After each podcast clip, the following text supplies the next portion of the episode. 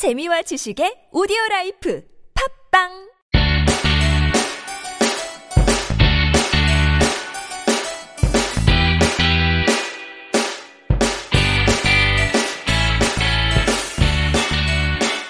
찾아가는 법률 서비스를 지향하는 법률사무소 시우 김삼연 변호사입니다.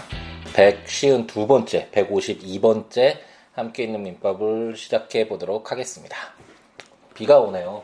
음, 오랜만에 아, 내리는 비라서 그런지 에, 반갑기도 하고 어, 처음에 한두 방울씩 오더니 어, 이제 좀 멈췄나요? 그렇게 많이 내리는 것 같지 않나요? 그래도 조금 이렇게 내리는 것 같더니 아, 지금은 소강 상태인 것 같습니다. 음, 비가 오니까 아, 또 기분이 차분해지는 것 같으면서 또 막걸리 한 잔이 이렇게 생각나는 아, 그런 저녁 시간이 아닌가 싶네요. 아, 잘 참고 아, 이겨내기 위해서 함께 있는 민법 아, 녹음을 하기 위해서 아, 이제 책상에 아직까지 사무실에 남아서 아, 녹음을 하고 있습니다. 어제 이제 일요일에 에, 아들과 함께 이제 야구 경기를 관람하러 갔었는데 에, 어, 얼마 전에 그 야구 게임을 하는 게 있더라고. 그래서 야구 게임을 사줬더니 이렇게 재밌게 아빠랑 하고 뭐 이제 캐치볼도 하고 싶다 그래서 야구 글러브도 사고 뭐 야구도 보러 가자고 하고 이렇게 관심을 갖더라고요.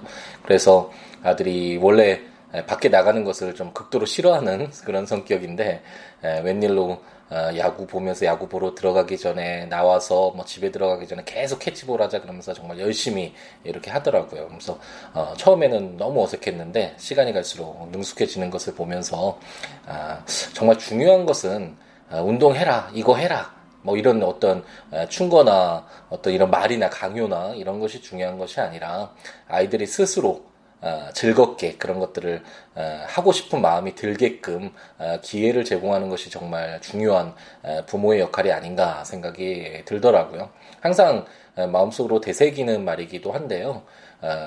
말을 한다라는 것이 쉽지만 네, 행동을 한다는 건 정말 힘들잖아요. 주말에 쉬고 싶기도 하고 뭐 캐치볼 재미없을 수도 있고 어, 아들과 뭐 자전거 타는 아들 뭐 이렇게 잡기 게임 같은 거 하면 요즘에 걷기도 사실 쉽지 않은데 이렇게 뛰는 것들이 힘들고 어, 쉽지 않지만 말로 이거 해 아니면 뭐 학원을 보내면서 저희 가서 배워와 잘 가르치니까 가서 배워 이렇게 이야기하는 건 쉽지만 우리가 어렸을 때 경험을 통해서 알잖아요. 부모님이 아무리 뭐 공부해라 그래도 정말 해야 되겠다는 생각 들지 않으면 아, 정말 효율성 없는 그냥 자리에 앉아 있는 뭐 책은 보고 있는데 머릿속으로는 책의 내용이 떠오르는 게 아니라 어떤 딴 것들이 머릿속에서 계속 맴도는 그런 경험도 많이 했었잖아요.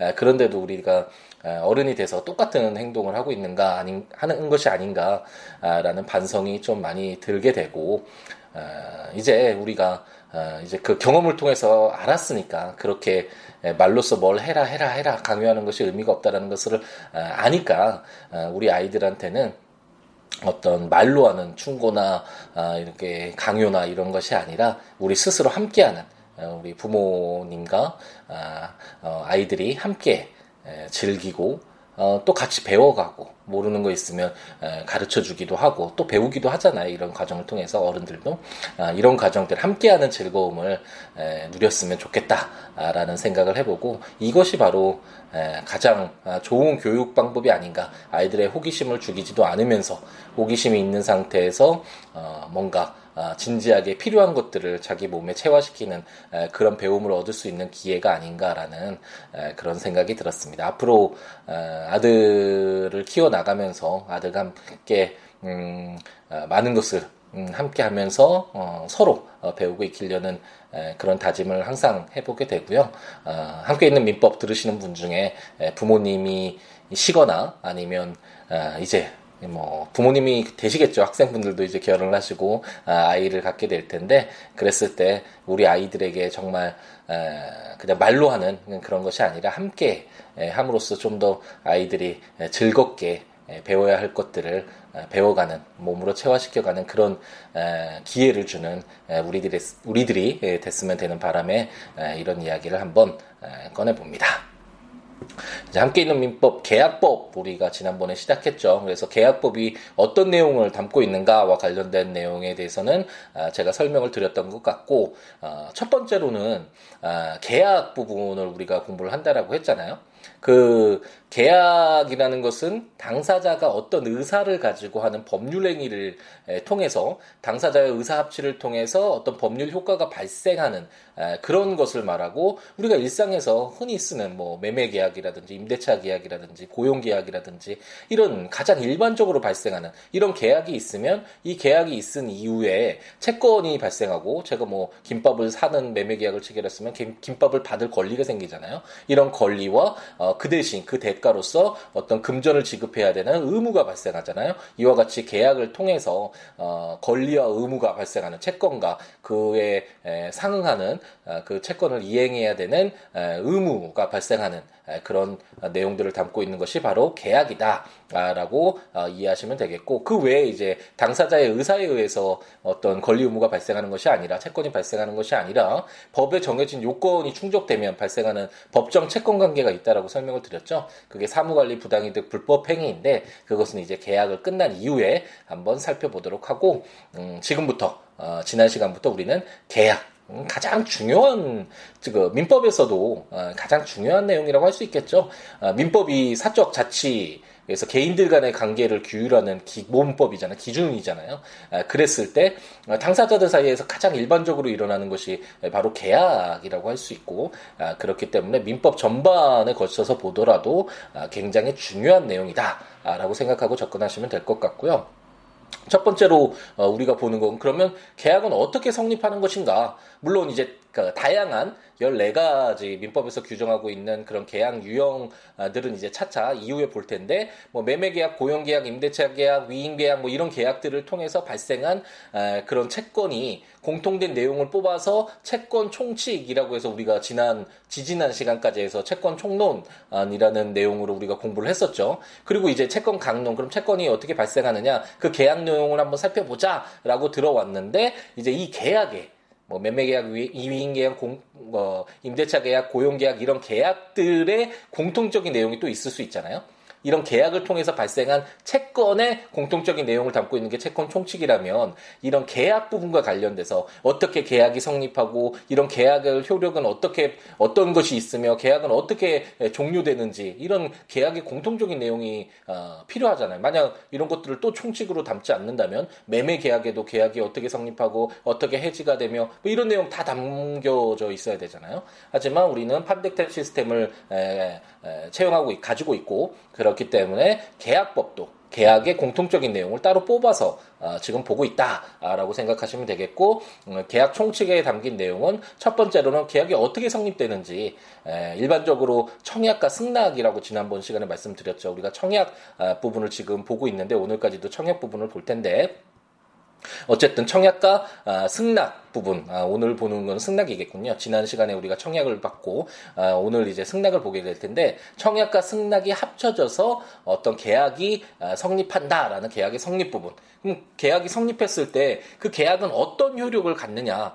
어, 위험 부담이라고 제가 예, 이거 굉장히 중요한 부분이다라고 설명을 드렸었던 것 같은데 이제 그런 어떤 계약 관계에서 만약 계약이 종료됐을 때 누구의 책임으로 할 것인가, 누가 그 계약이 파기되어서 발생하는 손해에 대해서 누가 위험 부담을 할 것인가, 뭐 어떤 이런 내용들이 좀 어, 중요한 부분으로 어, 담겨져 있는데 이런 계약의 효력 부분 그리고 마지막으로는 어떤 발생이 있다면 반드시 소멸이 있다라고 제가 설명을 드렸었죠. 그 우리가 채권 총론, 채권 총칙을 읽을 때도 채권에 발생하고 어떤 효력이 있고 본 다음에 나중에 채권의 소멸 사유, 없어지는 사유를 공부를 했었잖아요. 그것처럼 계약도 그러면 어떻게 종료되느냐, 해지와 해제 의 부분을 이제 담고 있는 것이 바로 계약 총칙이다라고 생각하시면 되겠습니다.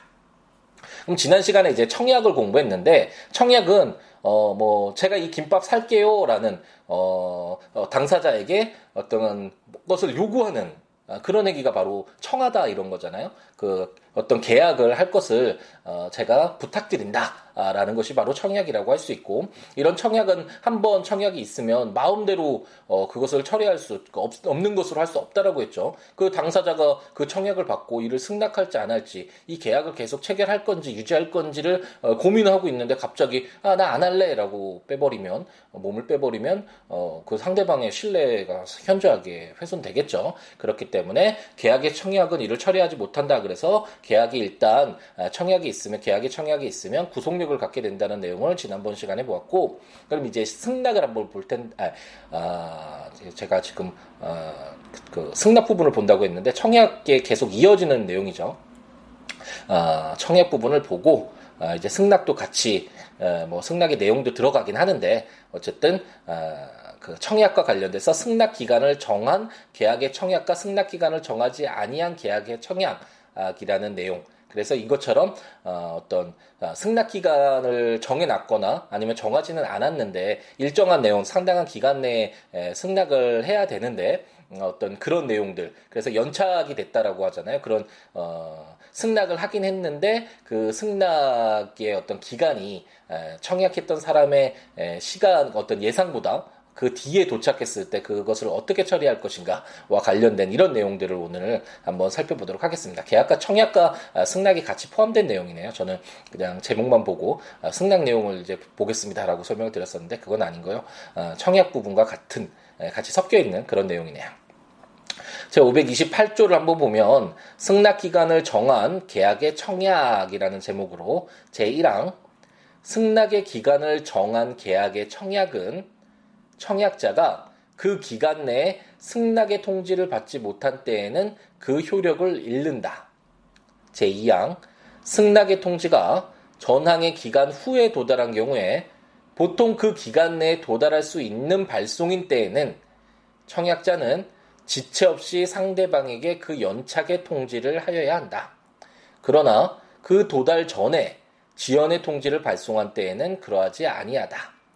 제3항 청약자가 전항의 통지를 하지 아니한 때에는 승낙의 통지는 연착되지 아니한 것으로 본다라고 규정하고 있습니다. 아, 이게 이제 에, 일반적으로 계약이 성립되기 위해서는 청약 이제 계약합시다라고 이런 요구하는 청하는 그런 청약이 있고 아 그래요 우리 계약 체결합시다라고 하는 승낙이 있고 이런 계약과 승낙과 청약과 아, 승낙이 합쳐져서 계약이 성립된다라고 설명을 드렸잖아요.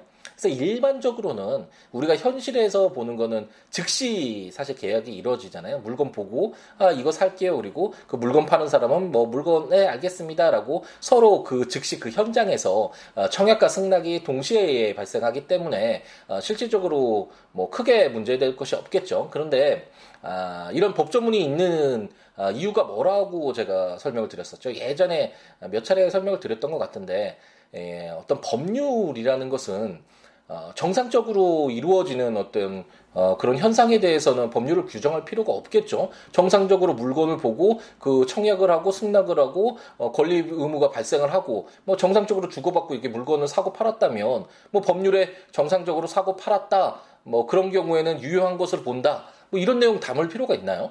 전혀 없겠죠. 이 법률이라는 건 분쟁이 발생했을 때 그 분쟁의 해결 수단 아니면 그 분쟁이 가기 전에 당사자의 의사가 부족했을 때 어떤 기준에서 어, 떤 그 당사자들 간의 관계를 어, 해석할 것인가 그리고 그 법률을 어떻게 적용해서 어, 어떤 분쟁이 발생하거나 분쟁이 발생했을 때 어떻게 해결하고 어떻게 예방하고 이런 어떤 역할을 하는 것이 법률이잖아요. 그렇기 때문에 정상적으로 해, 어, 뭔가 아, 이루어지지 않은 어, 이런 채권과 같은 경우는 거래 형태가 발생했을 경우를 예정해서 어, 규정하고 있다라고 생각을 해야겠죠.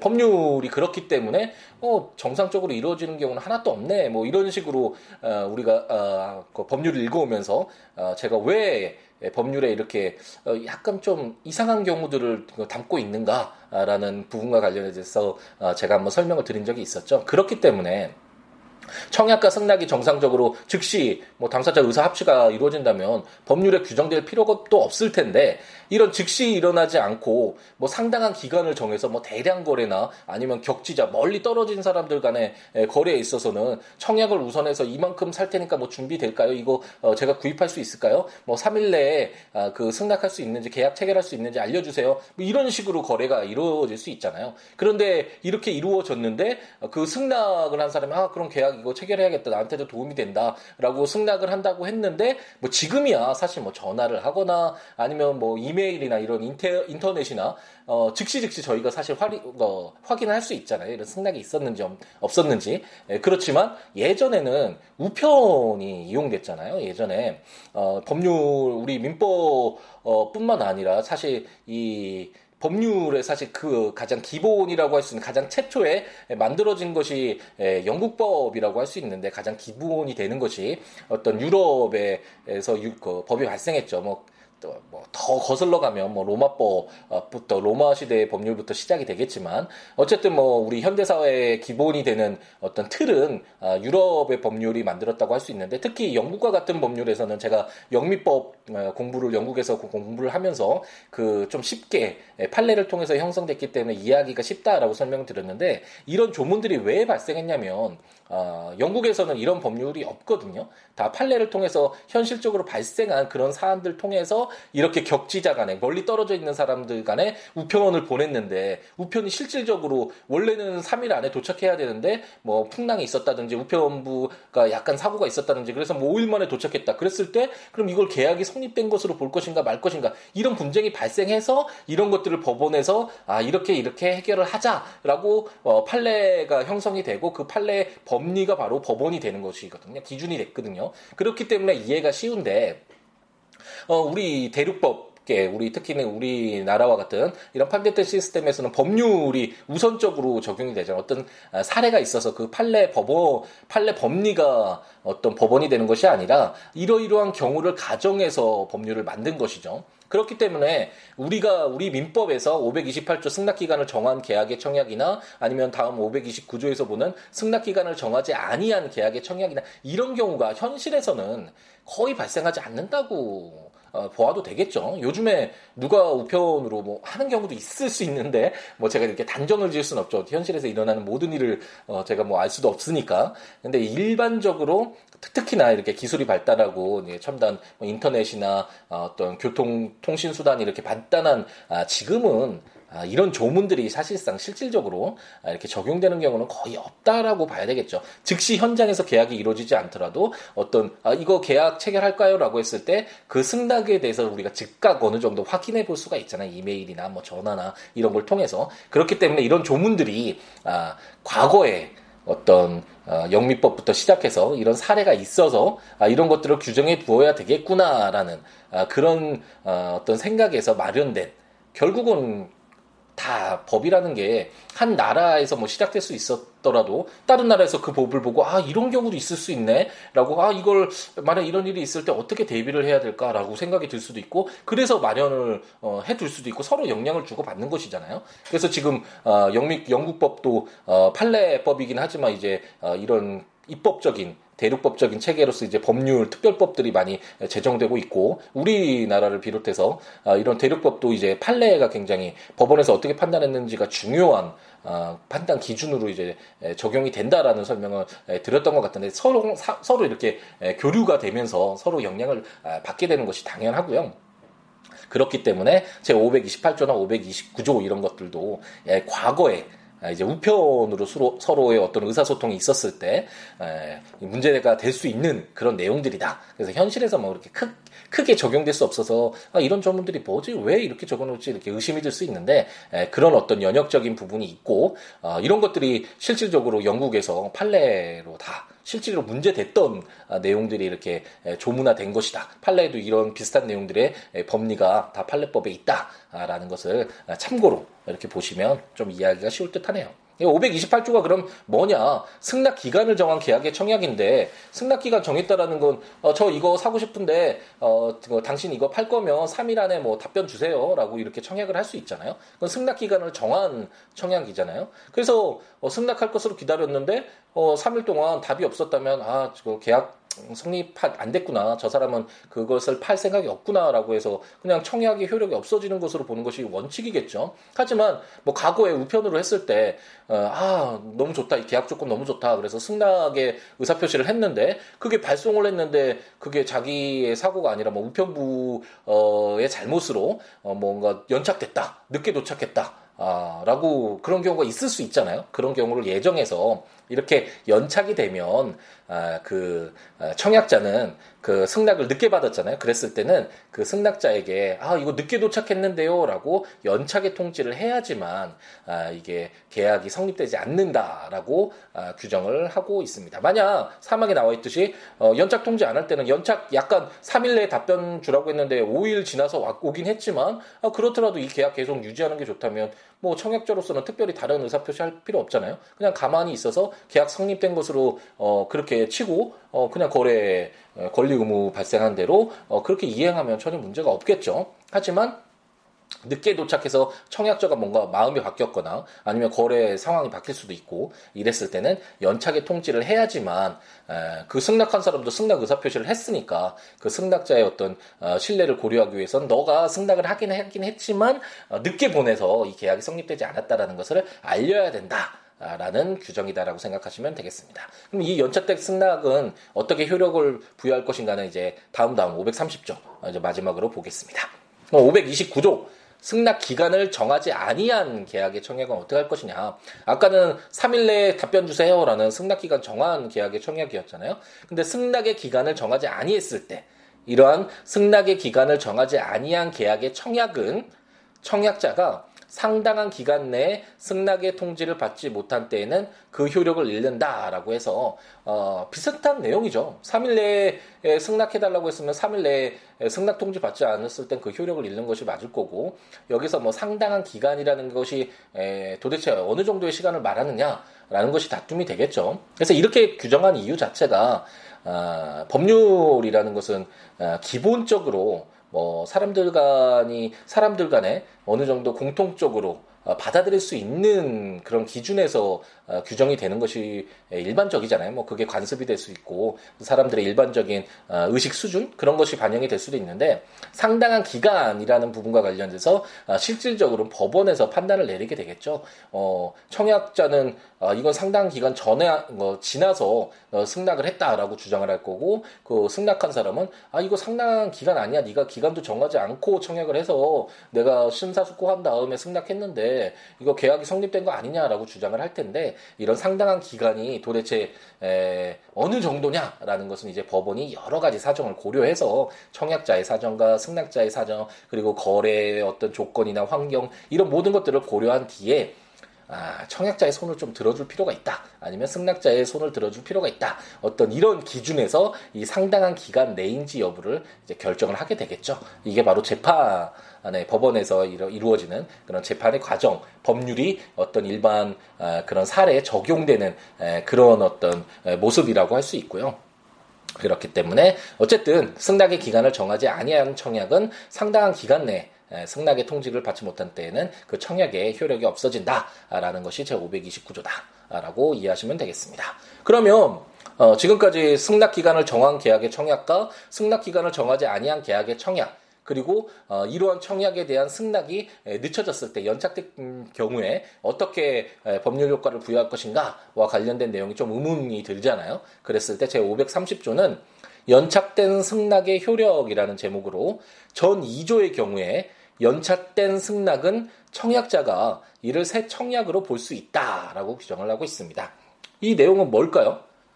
그 지금 연착된 승낙은 어, 원래는 승낙이 만약 늦어지면 계약이 성립되지 않는 것으로 어, 본다고 지금 효력을 잃는다라고 어, 규정됐었잖아요. 528조와 529조가 그랬는데 일반적으로 계약을 하겠다는 그런 의사는 이미 합치가 된 거죠. 청약자나 승낙자나. 승낙자가 좀 늦긴 했지만 그 청약자가 요구한 그 기간에 늦기는 했지만 어쨌든 당사자의 의사는 그 계약을 성립시키기로 하는 그런 의사의 합치는 있었는데 그런 계약의 효력을 무조건적으로 없다라고 하면 아, 뭐 거래 관념에 어떤 거래 활성화에도 좀 반하는 거잖아요. 아, 그렇기 때문에 될 수 있으면 그 계약이 유지되는 쪽으로 봐야 될 텐데 하지만 청약자의 입장에 봤을 때는 그 승낙이 자기가 생각했던 그 시간보다 늦게 와서 이미 뭐 다른 계약을 체결했을 수도 있고 아 이제 계약을 체결하지 말아야겠다라고 생각을 할 수도 있는데 무조건 또 계약이 성립됐다라고 하면 청약자의 이익에 반하잖아요.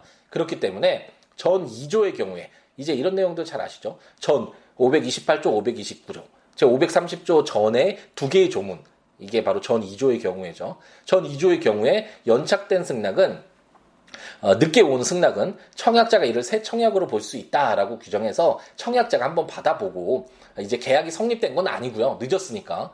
다만 아, 승낙자도 이런 아, 계약 계속 성립되기를 원하니까 그래 그럼 네가 청약한 것으로 보고 내가 이 계약 계속 그 책 성립된 것으로 할게라고 그 승낙자의 연착된 승낙을 청약으로 새로운 청약으로 보아서 이제 청약자가 이제 승낙을 하는 위치가 바뀌는 것이겠죠. 이를 아, 그렇기 때문에 제 530조는 전 2조의 경우에 연착된 승낙은 청약자가 이를 새 청약으로 볼 수 있다라고 해서 어, 이에 대해서 어, 승낙을 함으로써 계약이 성립되는 어떤 그런 효력을 부여할 수 있다라고 어, 규정을 하고 있습니다.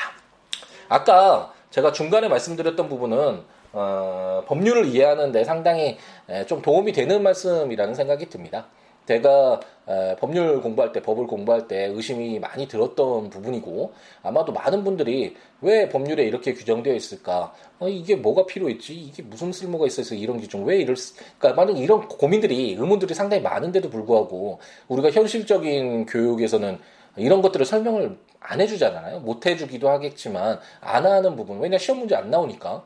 지금 시험 문제에서 답 맞추기도 바쁜데 에, 그럼 왜 이럴까라는 의문을 에, 우리가 갖는 것을 사실 허용을 하지 않는 에, 그런 교육 시스템이라고도 할 수 있는데 그렇기 때문에 사실 알아도 어, 제대로 알지 못하고 어, 그냥 겉으로만 그냥, 그냥 피상적으로만 알아서 그 나중에 정말 중요한 문제가 발생했을 때 깊이 있게 어떤 통찰을 가지고 바라보는 에, 그런 능력이 좀 부족해지는 것들을 에, 겪을 수밖에 없는데요. 그렇기 때문에 한 번 정도는 의문을 좀 갖고 아, 한번 이 의문을 풀어보려고 노력을 해 보시고요. 아, 제가 아, 이렇게 말씀드리는 것들을 한번 참고 삼아서 아 그렇구나라고 이해하고 접근하면 왜 이렇게 이런 조문들이 규정될 수밖에 없었는지. 를 알고 보니까 훨씬 더 입체적으로 살아 움직이는 그런 법률들을 접할 수 있게 되는 그런 효과가 있지 않을까라는 개인적인 또 어, 자부심에 찬 그런 자랑을 한번 해봅니다.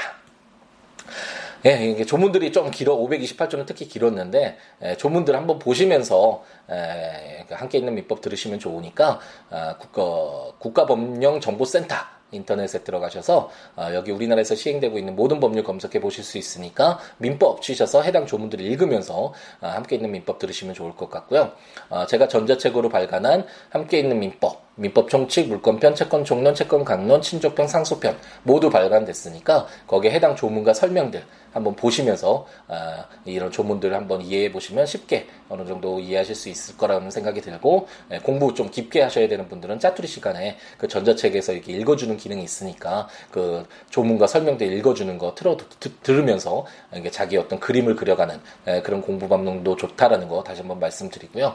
어, 제 블로그 siwo.net s i w o o l a w.net 아, 블로그에 해당 조문과 설명들 한 번씩 찾아보시면서 함께 있는 민법 들으셔도 좋을 것 같습니다. 그 외에 많은 좋은 말씀들 해주고 계신데 siwo.net 아, 블로그나 또는 siwobooks.com siwoobooks.com 이제 이 siwobooks.com에는 주로 노노 어, 제가 끝까지 한번 어, 쉽게 이해할 수 있게 우리가 논어를 어떻게 읽어야 되고 왜 읽어야 되는지와 관련된 좀 쉽게 풀어서 논어를 우리 곁에 좀 함께 있는 민법처럼 민법 법률을 좀 가까이 에, 에 접할 수 있게끔 그런 기회를 제공하기 위해서 했던 함께 있는 민법을 하는 것처럼 아, 민법도 아, 논어도 아, 그렇게 좀 해석을 하고 있는데 쉽게 풀어보는 아, 기회를 갖고 있는데 그런 내용이 담긴 것이 바로 시우북스.com의 블로그에 적고 있으니까 언제든지 찾아오셔서 아, 내용들도 한번 읽 어보시고 그 외에 어, 어떤 이야기라도 좋으니까 저에게 아, 이야기 남겨주시면서 함께 더불어 살아가는 즐거움 누렸으면 좋겠습니다. 그 외에 어, 블로그 또는 026959-9970 전화 주셔도 좋고요. 시우로 골뱅이 gmail.com 어, 이메일로 주셔도 되고 되고 트위터나 페이스북 어, 시우로 시우로 S-I-W-O-L-A-W에 오셔서 여러 가지 이야기 나누면서 함께하는 즐거움 함께 했으면 좋겠습니다. 비가 계속 오고 있나 보네요. 아, 그렇게 비가 막 창문을 내리칠 정도로 오지는 않는데 에, 어두운 거리 속에서 에, 많은 분들이 어, 우산을 들고 어, 비 오는 거리를 걷고 계시네요. 저도 이제 저 비 오는 거리 함께 에, 다른 분 속에 이제 포함이 돼야 될 것 같습니다. 정리를 하고 어, 이제 집으로 돌아가야 될 것 같네요. 비 오는 거리 비를 맞으며 아, 집으로 좀 아, 차분한 마음으로 되돌아가 보려고 합니다.